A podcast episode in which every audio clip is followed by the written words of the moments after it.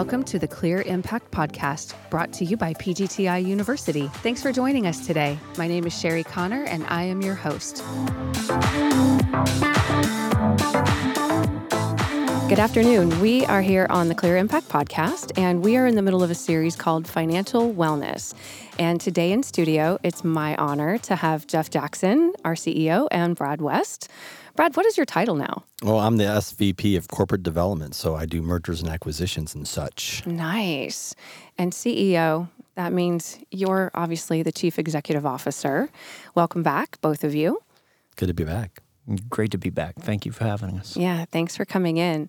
So, we're talking about financial wellness, and I'm so thankful that we have some really smart people in this company. And the idea behind this podcast is to leverage that expertise to help our dealers be more successful in their business. And so, one of the things that we want to talk about today is short term strategy versus long term strategy when it comes to financial wellness. So I don't know who wants to take that one, but I'll let you guys arm wrestle over it. Well, we have been through a couple of downturns since Jeff and I joined roughly 17 years ago. So we've had the opportunity to see how financial wellness plays out during a lot of different situations.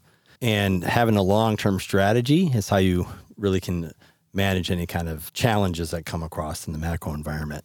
And we had a pretty serious one from 2008 to 2012, basically. And being cash flow positive, always making the decisions that allow you to continue to generate that positive free cash flow and to be aggressive with your sales to try to maintain as much of that revenue as you can as you go through that period is really that strategy that helps you kind of maintain that financial wellness during that down period. In the short term, you're reacting to what the current environment is, what the competitive environment is, right? You have competitors down the street you're reacting to. We've had some labor challenges in the last two, three years that created an inflationary environment. So that short-term strategy requires you to be pretty nimble so you can deal with all that. Right. Yeah, I would add short-term strategy really focuses on cash flow. You got to meet the day-to-day bills, and uh, in order to do that, to Brad's point, you got to be nimble and able to adapt quickly to changes in market conditions which we saw a lot of obviously through the down years of 2007 through 2011. And uh, obviously during the up years, just the opposite. You look more long term horizon and investing and seeing how you can take advantage of the market as it grows. Does a dealer's location impact this at all? Not really. In terms of their performance, it doesn't because we have dealers in our Western brand, for instance, that are as profitable as dealers here in Florida. So location wise, it really doesn't matter. What matters with a dealer is their, I would say, business infrastructure to handle either a short term downturn in the economy, in the market, or even like we've seen with the COVID lift. The market here in Florida and elsewhere in out west has been on fire. People have been moving out from the northeastern states into the west and south. So, what we found in the upturn is a lot of dealers weren't prepared infrastructure wise. They didn't have enough warehouse space. They didn't have an efficient inventory management of their products to move them throughout their warehouse. And then, secondly, they just didn't have enough, call it wherewithal, in terms of installation crews to keep up with demand. Mm-hmm. So, all of a sudden, it was just the opposite of the downturn. You had an incredible surge in demand, and it was hard for a lot of dealers to keep up with that demand. Yeah, that makes sense.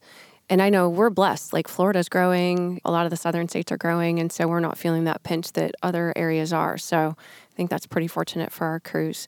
So, are there tactical moves that can be made to preserve financial health, or is it all strategy? I would say both. And I'll let Brad add some comment. But Obviously, there's tactical moves Brad mentioned earlier, just being nimble enough to react quickly to changes in market conditions. And, and also, I mentioned earlier, preserving cash flow, especially during downturns. You want to preserve that cash flow and make wise investments. In upturns, it's how do you see into the future? How quickly and efficiently can you add to that infrastructure and get ahead of that demand curve so you don't get behind? So there's both ups and downs depending on what kind of market you're in. We'll talk about this in the next couple of podcasts in the series, but in order to be tactical or strategic, you got to have good information on which to base your decisions. So I would say what a tactical thing you can do is make sure you're getting the data you need to be successful. Do you have good sales reporting? Do you understand how you're doing on each of your contracts? Do you know which zip codes are doing better than others? Which zip codes have more competitive challenges than others? Those are tactical day to day things you need to know to be successful and be nimble. So I would say if you feel like you're a little bit in the dark and you're kind of operating and where you think you're not fully aware of all your challenges and sometimes you wish you had more information, I would definitely take some time to invest in trying to figure out how to get that information, how to get that data so that you can make better decisions. And so, this last question, you guys can take turns on this. I think this is just good, solid information. What words of advice would you have for a dealer, maybe somebody who's newer to the industry or maybe who's just taken over the helm of an existing dealership? They might be nervous about things like interest rates and inflation and things like that.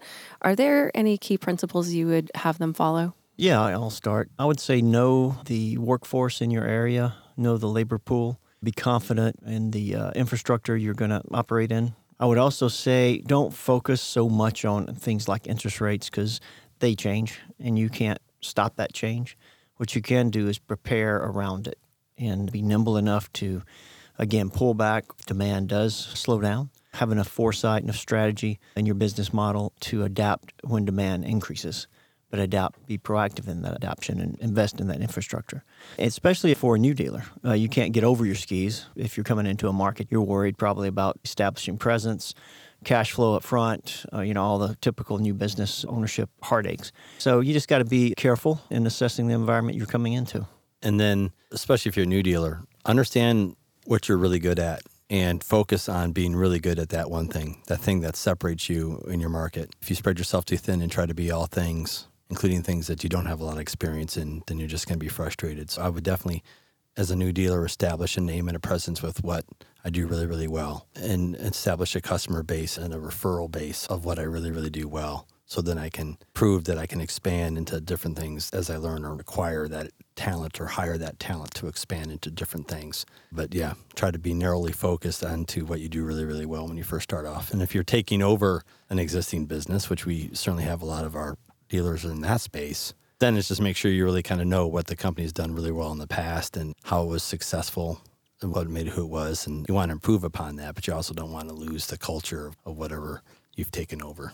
Okay. That's excellent advice. See, I knew you guys were the right ones to talk to about this. anyway, thank you so much for your time. I really appreciate it. And we'll talk again soon. You thank bet. You. Thank you. Yep. All right. Take care. PGTI University is the customer education team for an entire family of brands. We began with the original Eze-Breeze porch enclosure line, then became PGT, America's leading brand of impact resistant windows and doors. We then added CGI, CGIC, WinDoor, Western Window Systems, New South Windows, Echo Windows and Doors, Anlin Windows and Doors, and our latest acquisition, Martin Garage Doors. We create products built to withstand major storms, keeping people safe, secure, and prepared. Our exceptional brands give you the protection you need without compromising design or functionality. PGTI University is here to educate you, our listener, so that you can be a more informed consumer of window and door products.